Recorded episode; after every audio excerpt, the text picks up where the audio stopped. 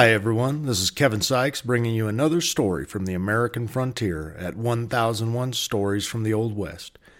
Here you'll find stories about law keepers and law breakers, Indian fighters, prospectors, newspapermen, and others, written often by the men who lived during those times and others who wrote about it later. It was a wild time in what Congressman Davy Crockett called this britches bustin' country, and an important time in American history. We hope you enjoy tonight's story. A fighter of fighters and a soldier of soldiers, George Armstrong Custer, Old Curly to his men, the white chief with the yellow hair, or more briefly, long hair to the Indians, from Bull Run to Appomattox, his career was fairly meteoric. Second lieutenant in the Army of the Potomac at 21, fresh from West Point, a brigadier general at 23, a major general at 24, and a commander of the 3rd Cavalry Division, which in the six months preceding the downfall of the Confederacy had taken 111 guns, 65 battle flags, and over 10,000 prisoners of war, without losing a flag or gun, and without a failure to capture whatever it went for. Such was his record. I have heard my father tell of the impression made by the dashing young soldier whose spirited horse ran away on Pennsylvania Avenue at the Grand Review in Washington, in spite of the efforts of his rider, a peerless horseman, to restrain him. Custer's hat fell off, his long yellow curls floated back in the wind, making a dashing and romantic picture. He was a man of superb physique and magnificent strength.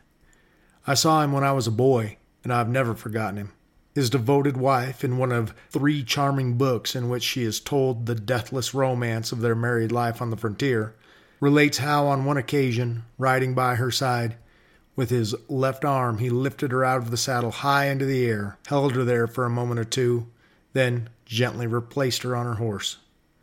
No fatigue was too great for him to surmount. No duty, however arduous, ever caused him to give back. Reams have been written about his unfortunate campaign upon the Little Bighorn, in which he went down to such awful destruction. But little is known of some of the exploits of his early career on the plains. After the war, more fortunate than most of the younger general officers who were forced to content themselves with captaincies or less, General Custer was appointed lieutenant colonel of the new 7th Regular Cavalry, a regiment which was born with him, lived with him, and a large part of which died with him. The officers of the regiment were a set of unusual men. Custer himself was allowed considerable voice in the selection of them, and of such a body of officers had rarely been assembled in one command. Most of the troopers were not at first of the high grade to which they afterward attained. The best men in the ranks, at least, at the close of the Civil War, had had enough of fighting they wanted to get back to civil life once more. Not frequently it was only the inferior soldiers who could be induced to re enlist from the volunteer into the regular regiments which were being organized or reorganized.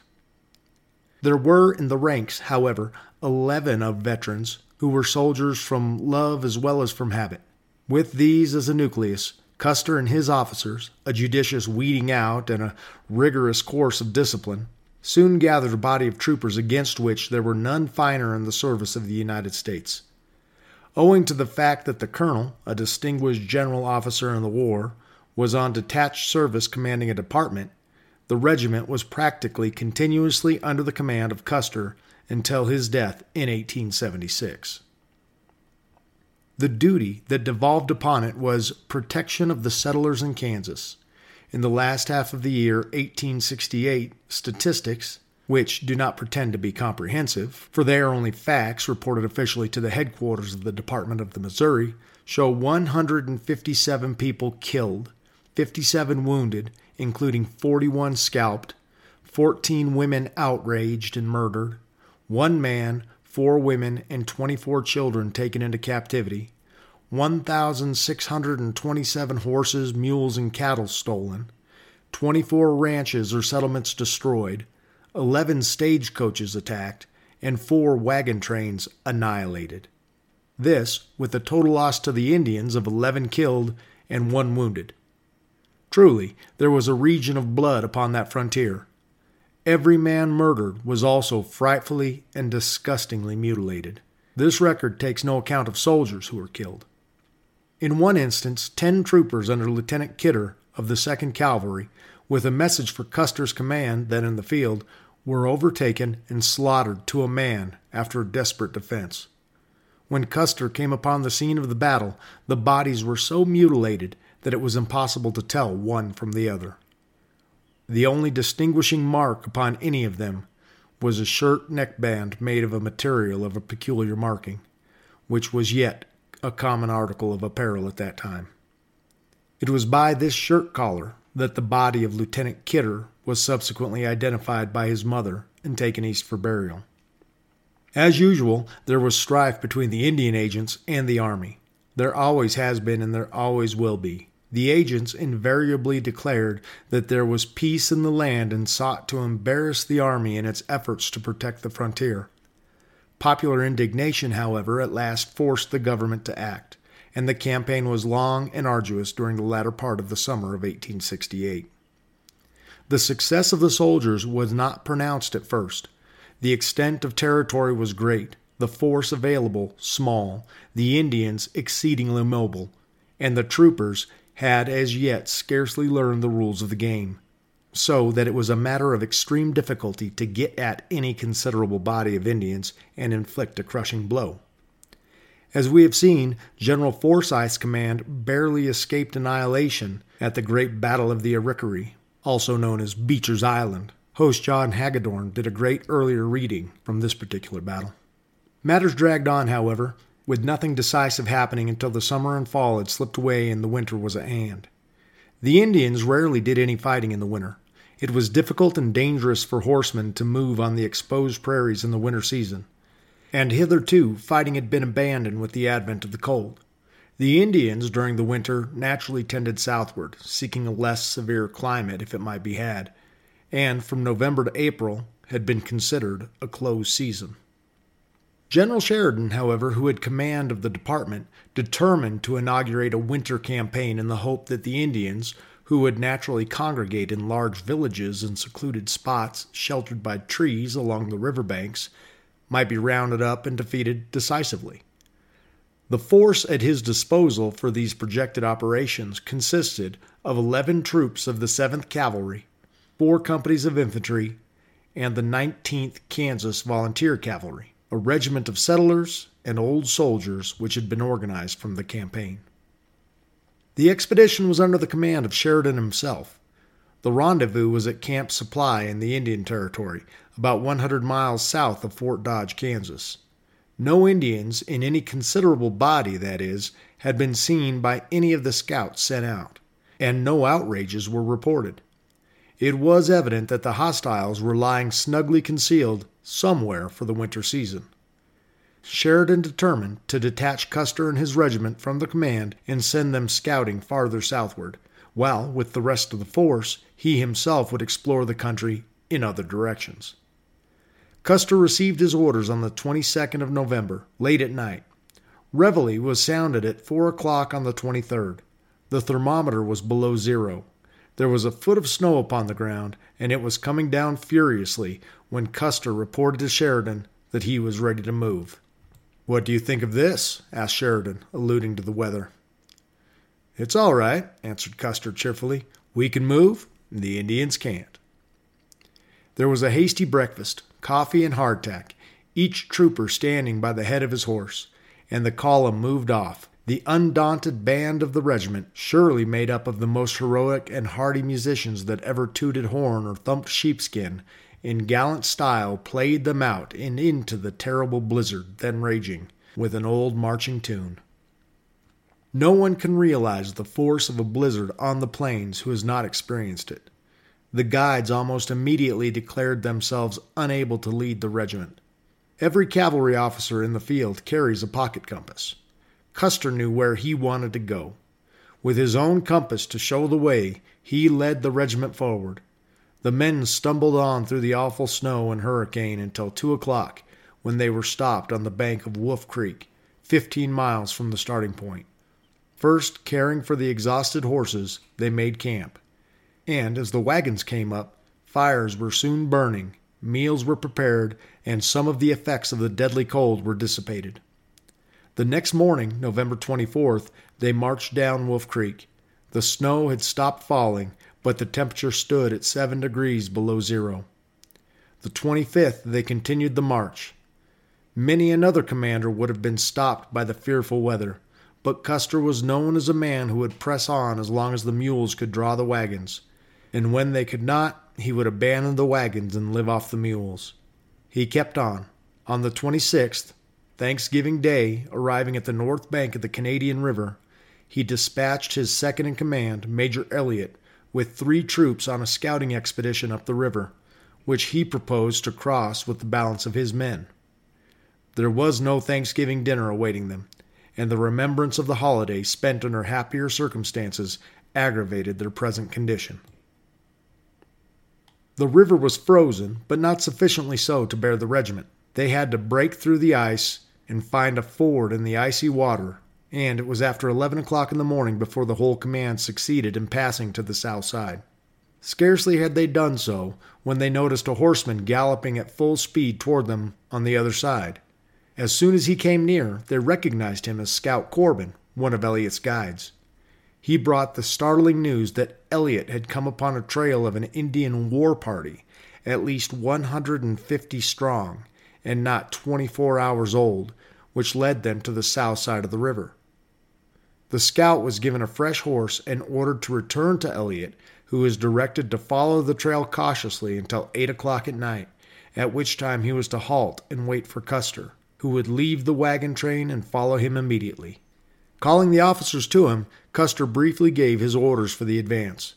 The wagon train was to be left under the care of an officer and 80 men. Each trooper was to take one day's rations of coffee and hardtack and 100 rounds of ammunition upon his person, together with a little forage for his horse, and the regiment was to push on at the highest possible speed to join Elliott. When it came to designate an officer to remain with the train, the detail fell upon a Captain Hamilton, whose turn it was to act as officer of the day in camp. This young man was the grandson of the great Alexander Hamilton. He demurred bitterly to being left in the rear in command of the train under such circumstances. There was no help for it, however, until Custer finally informed him that if he could get anyone else to take his detail, he could go.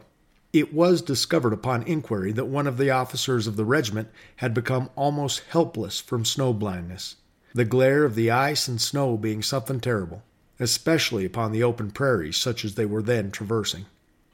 This officer was entirely unfit for active campaigning, but such was his zeal to go forward that he concealed his ailment until Hamilton's scrutiny brought it forth. To him, therefore, was committed the charge of the wagon train, much against his wish, and Hamilton was allowed to go to the head of his troop.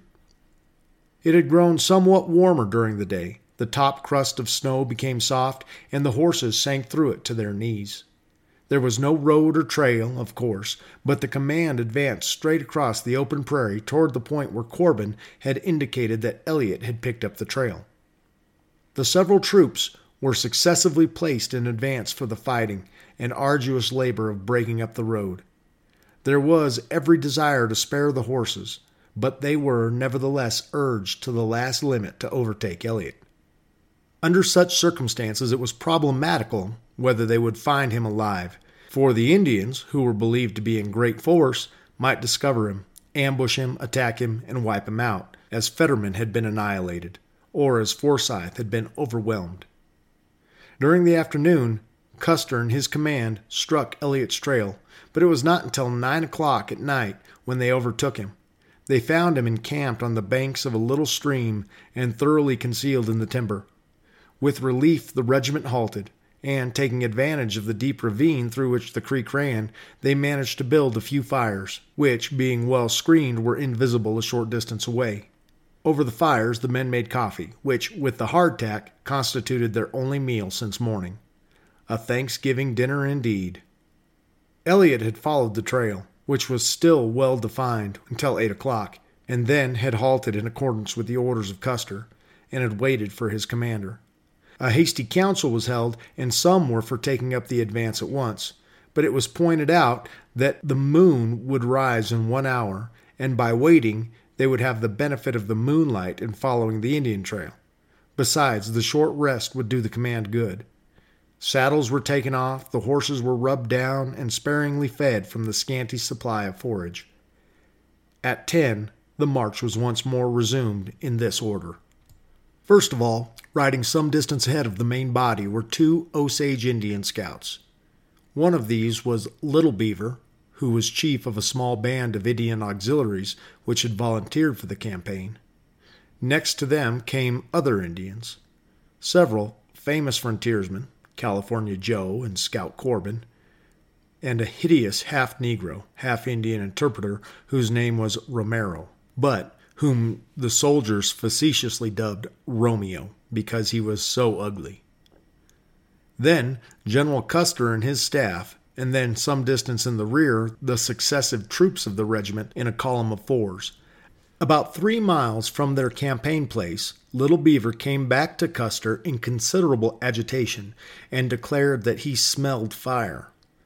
Nobody else smelled anything, but at his insistence the command was halted, and he and one of his men went forward with Custer and one or two of the scouts until they had gone a mile from the halting place. Sure enough, after surmounting a little hill, they saw ahead of them, and some distance away, the embers of a fire. The advancing party halted. Little Beaver and the other Indians snaked their course over the ground, taking advantage of every cover to learn what they could. With beating hearts, the general and the others watched them. Would they stumble upon the foemen then and there? They waited, concealed beneath the hillock, until Little Beaver returned to tell them that the fire had evidently been kindled by the boys guarding the herds of ponies during the day. And, at any rate, it had almost gone out. No one was there, and the way was safe for the present, although the main camp was probably not far distant. Orders were sent back to the regiment to advance, but to keep its present distance behind Custer and the scouts. The command proceeded with the utmost caution, with an excitement in their veins at the stealthy approach with its possible consequences, which made them almost insensible to the frightful cold. About half after twelve, on the morning of the 27th, Custer saw the leading Indian suddenly sink down behind a hill and wave his hand quickly. The whole party dismounted, and the commanding officer, with one of his scouts, crawled to the hill where the Indian lay. Whispering a word or two, Little Beaver pointed straight in front of him. Half a mile away, a huge black blotch was tremulously moving on the snow in the moonlight. Experienced eyes recognized a herd of ponies. Where the ponies were, there were the Indians also. Custer watched the scene for a moment. Upon the still air, the wind had died, and the night, though bitter cold, was intensely quiet. He heard the sound of a bell, evidently tied to the neck of the leader of the herd. Dogs barked, and as they waited, they marked the thin, shrill cry of a little child. It was an Indian camp beyond peradventure. Beyond it, among the bare and leafless trees, gleamed in the moonlight the ice-bound shores of the half frozen river, the Washita. The general, as tender hearted a man as ever lived, and as kindly for all his fights, tells us how strangely that infant's cry, heard on that bitter winter night, moved him appealed to him. It filled his mind with the natural regret that war had to be waged and an attack delivered upon a camp in which there were women and children. But the stern necessities of the case permitted no other course. The band of Indians under his gaze was that of Black Kettle, head chief of the Cheyennes since the death of Roman Nose, one of the most ferocious and brutal of the Plains Indians. The blood of scores was upon his hands, and upon the hands of his followers as well. Torture, infamy, treachery, shame beyond estimation had stained that band. Even then in the camp there were helpless captives, poor women whose fate cannot be described or dwelt upon. And here we'll take a brief break to hear a word from our sponsors.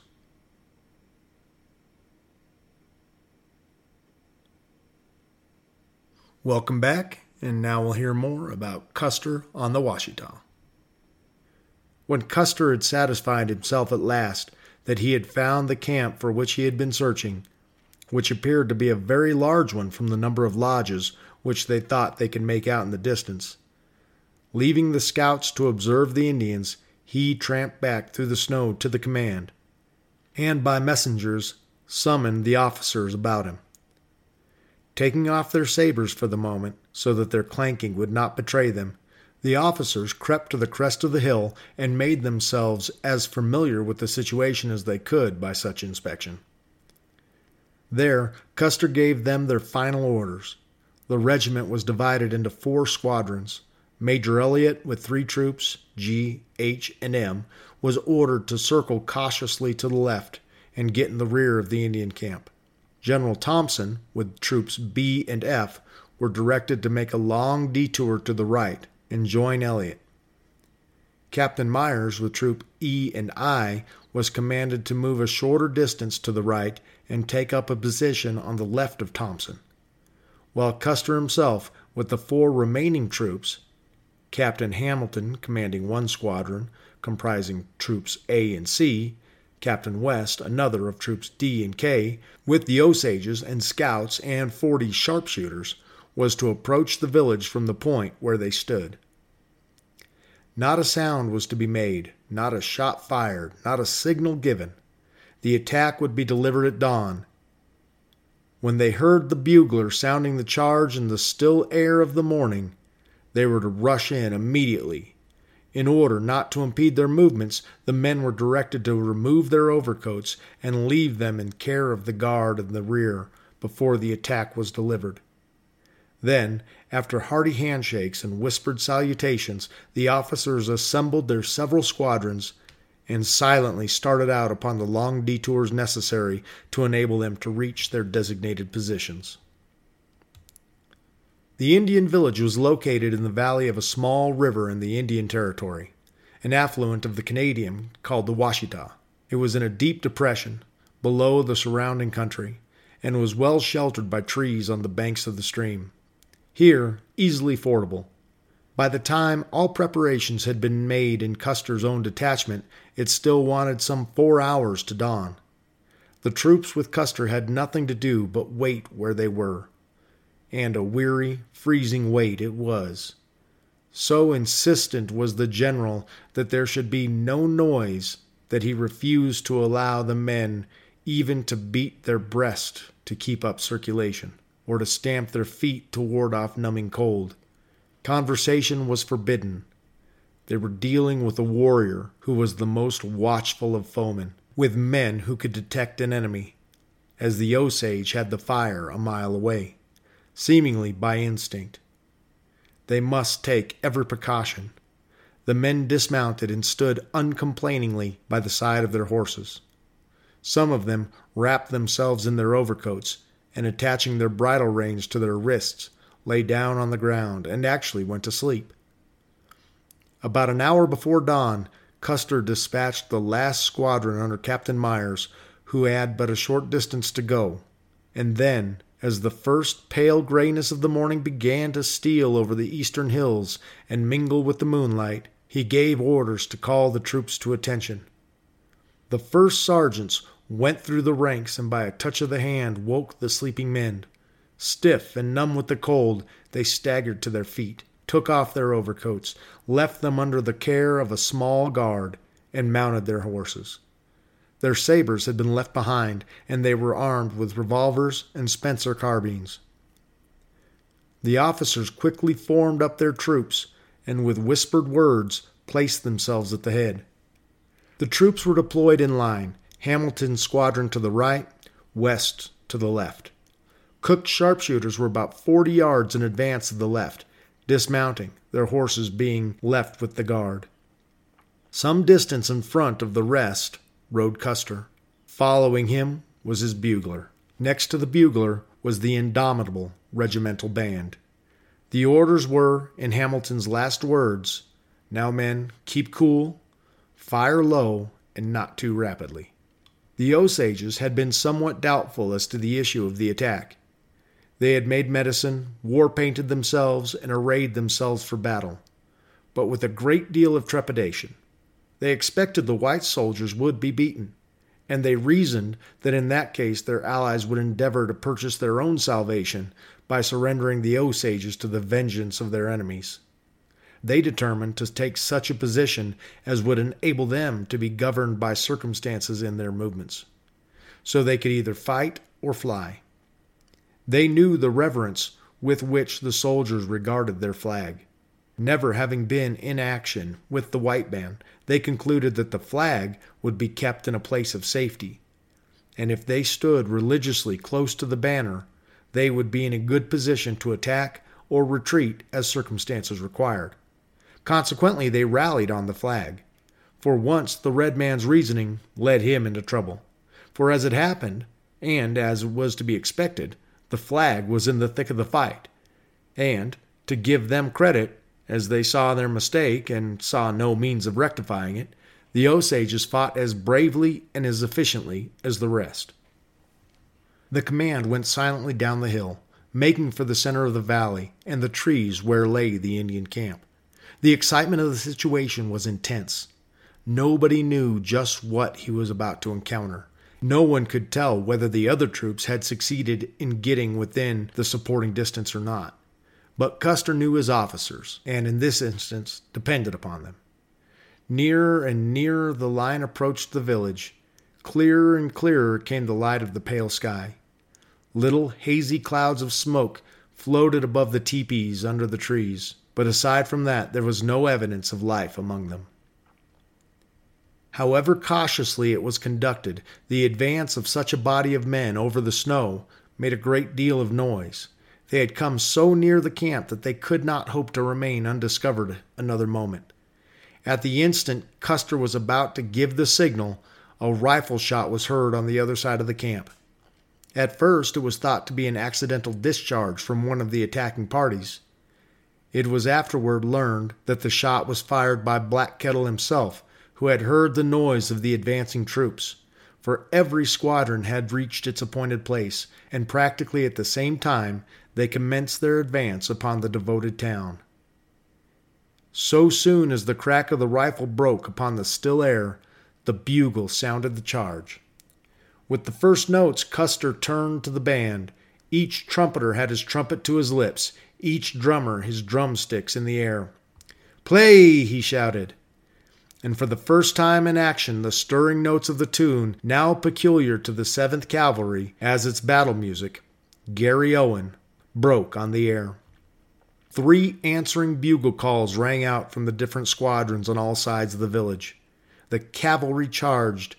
The dismounted soldiers advanced on the run. They all cheered.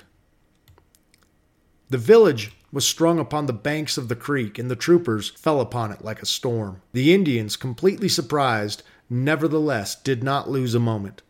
They poured out of the lodges, and, seeking the shelter of the trees or standing knee deep in the icy water of the river with the banks acting as rifle pits, returned the fire of the white men. A few of them succeeded in breaking away, but most of them had to fight where they were, and right well they fought. Brave Captain Hamilton, who had sought the detail with such zeal, was shot from his horse and instantly killed. Captain Barnitz received a wound through the breast under his heart. Here and there others fell. Strict orders had been given to spare the women and children. Most of the women and children remained hidden in the teepees. Others took part in the defense. The various troops scattered throughout the village, and the fighting was hand to hand, of a most vigorous character. Captain Benteen galloped forward and approached by an Indian boy about fourteen years of age on horseback. The boy was armed with a revolver. As the captain drew near, he called out to the lad that his life would be safe if he would throw away the weapon. Fearing he could not understand him, he made peace signs to him. For reply, the boy leveled his weapon and shot at the captain. The bullet missed him. The Indian fired a second time, and the bullet cut through the sleeve of Benteen's coat.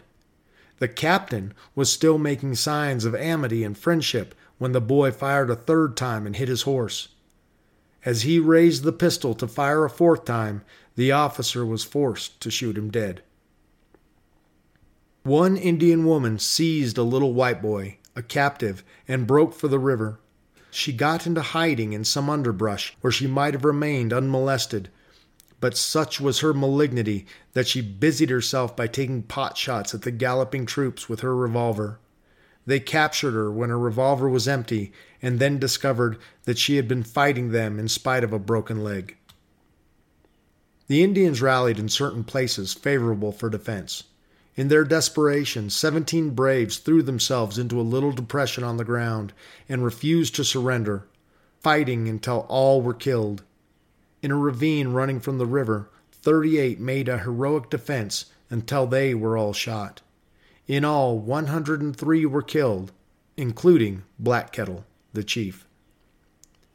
The furious fighting lasted one hour. The village was now in possession of the troops. A number of officers and men had been wounded, and a temporary hospital was established in the middle of the village. Details were sent through the lodges to rout out the women and children, and a roll call was ordered. Custer was dismayed to find that Major Elliott and 14 men, including Sergeant Major Kennedy and three corporals, were missing. Where they had gone to, no one at first could imagine.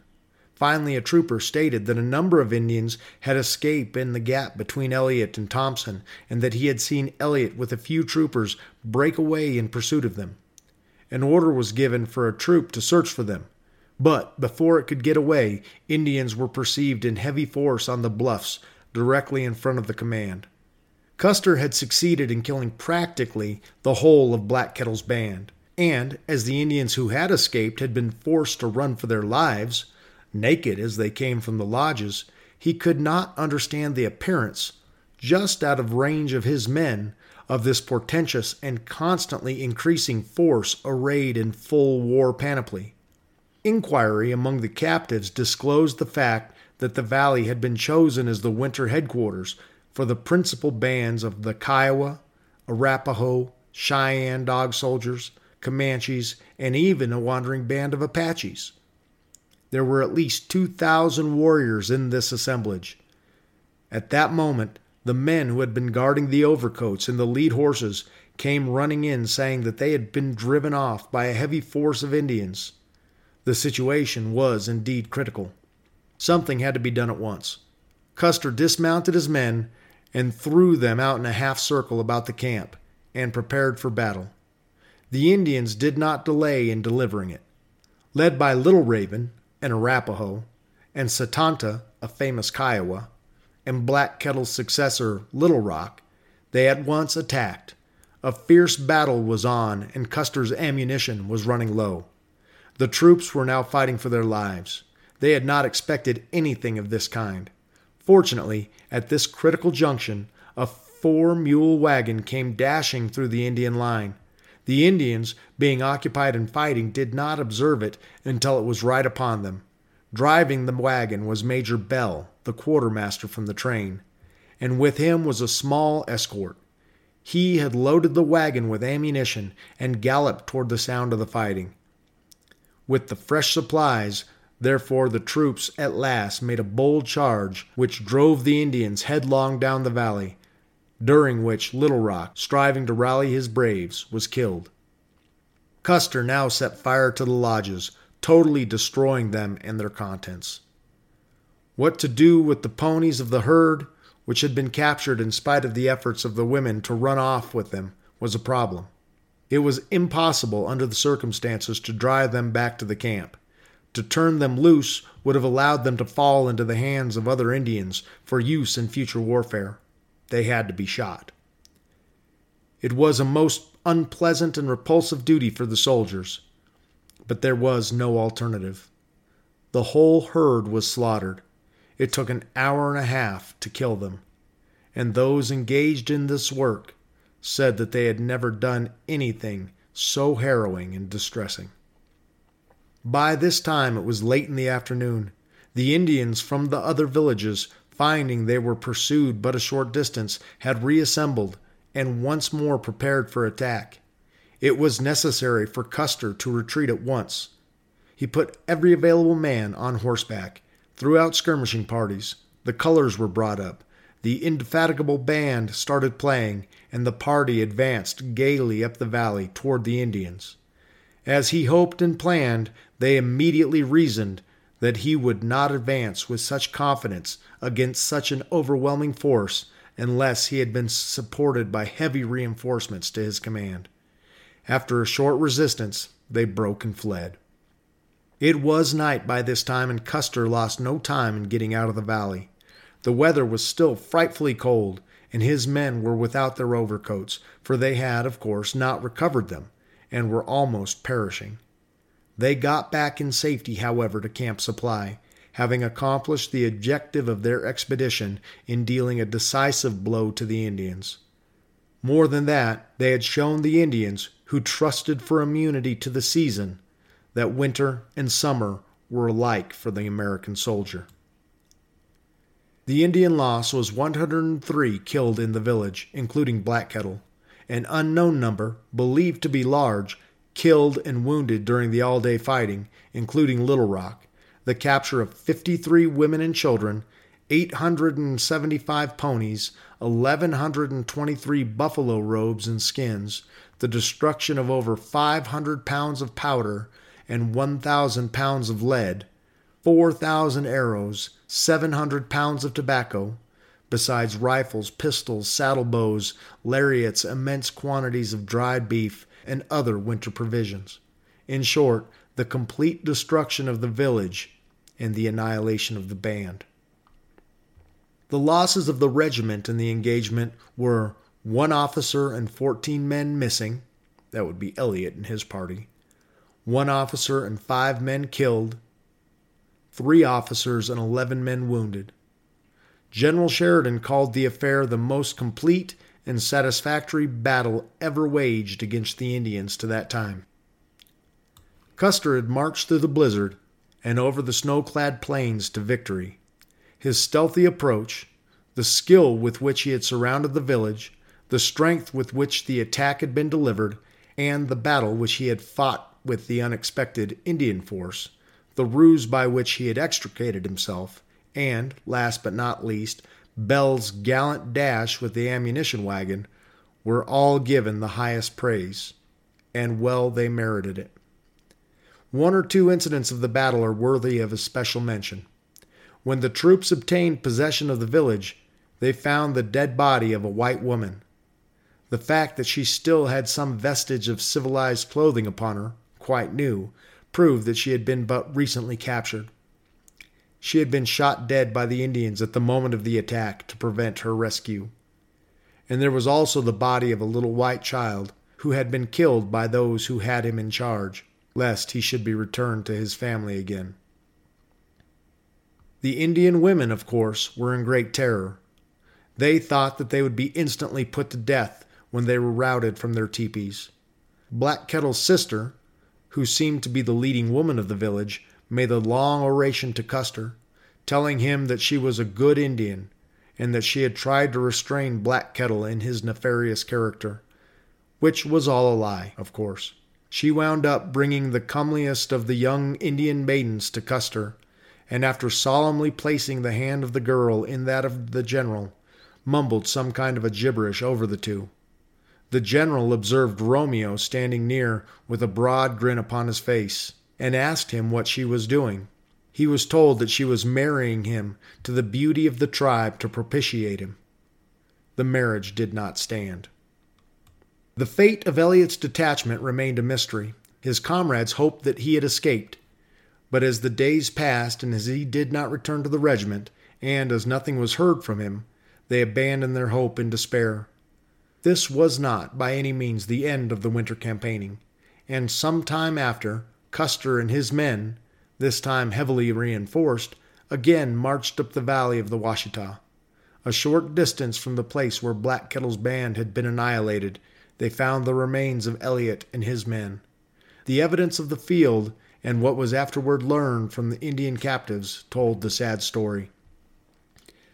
Pursuing the fleeing Indians, Elliott and his party suddenly ran into the midst of a horde of braves coming down the valley to help Black Kettle and the men who had engaged with Custer. To fly was impossible. They dismounted from their horses, formed themselves in a semicircle, a few feet in diameter, and stood back to back, as it were, and fought until they died. There was evidences of a terrible conflict all around them. Right dearly had they sold their lives. The last survivor of that gallant little band had been Sergeant Major Kennedy, the finest soldier in the regiment.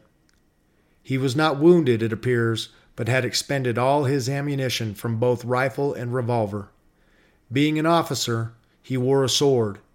Seeing him, as they supposed, helpless, the Indians resolved to take him alive for the purpose of torturing him.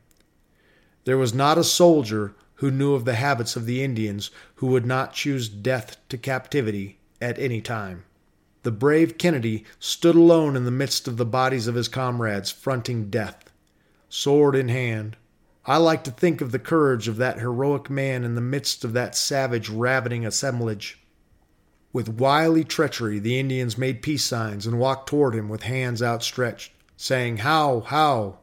Kennedy, who knew the true value of such proceedings, waited until the chief of the band approached him nearly, then thrust his sword upon him to the hilt into the Indian's breast. When they found Kennedy's body, he had been pierced by no less than twenty bullets. The other troopers had received one or two bullet wounds each. They were all stripped, scalped, and mutilated. There was a great outcry when this battle became known, and Custer was accused of slaughtering helpless, inoffensive, gentle Indians. Unmerited disdain was heaped upon him, but those who lived near enough to feel the effects of the Red Scourge realized that he had done for the settlers the best thing that could be done. People who knew, and his superior officers, not only sustained, but commended him. Custer, again, in command of a much larger force, surprised a more populous village later in this same winter. It was completely in his power. He could have wiped it from the face of the earth, although it contained a force of Indians nearly equal to his own. But he stayed his hand, and said he would spare the savages if they would deliver to him two wretched women, one a young bride, the other a young girl, whom they held in captivity, and for whose deliverance the campaign had been undertaken. By masterly skill, Custer captured Satanta, the infamous, and held him until the captives were given up. With the expedition was the brother of one of the captives. Custer tells in his simple, terse manner with what feelings the whole army watched the poor woman brought into camp, and how the boy, the last of his family, stood trembling by the general's side until he recognized in one of the wrecks of humanity which the Indians handed over the sister whom he was seeking. The red headed cook, referred to above, was with the army again, and proved herself, in her rude way, an angel of mercy and tenderness to these her wretched sisters. And that concludes our reading of Chapter 10 of Indian Fights and Fighters The Battle of the Washita. Now for the special announcement. We will be taking a seasonal hiatus. That is, now that it's warmed up and the snow's gone, I'm going to hit the trail. We're going to be hiking and fishing and playing with the kids and finding some rugby games here and there. So I will not be recording anything probably until mid to late October. In the meantime, we will have episodes of Tales of the Texas Rangers, which I've mentioned before, filling in for 1001 Stories from the Old West. Those episodes, each and every one of them, is worth listening to. So keep listening Keep those reviews coming, and I'll see you guys in October. Thanks for your support, and we'll be back. Bye now. Thanks for joining us at 1001 Stories from the Old West. If you enjoyed this episode, please do send us a review. This is your host, Kevin Sykes, speaking on behalf of the 1001 Stories Network. Take care, and we'll be back soon with a brand new story.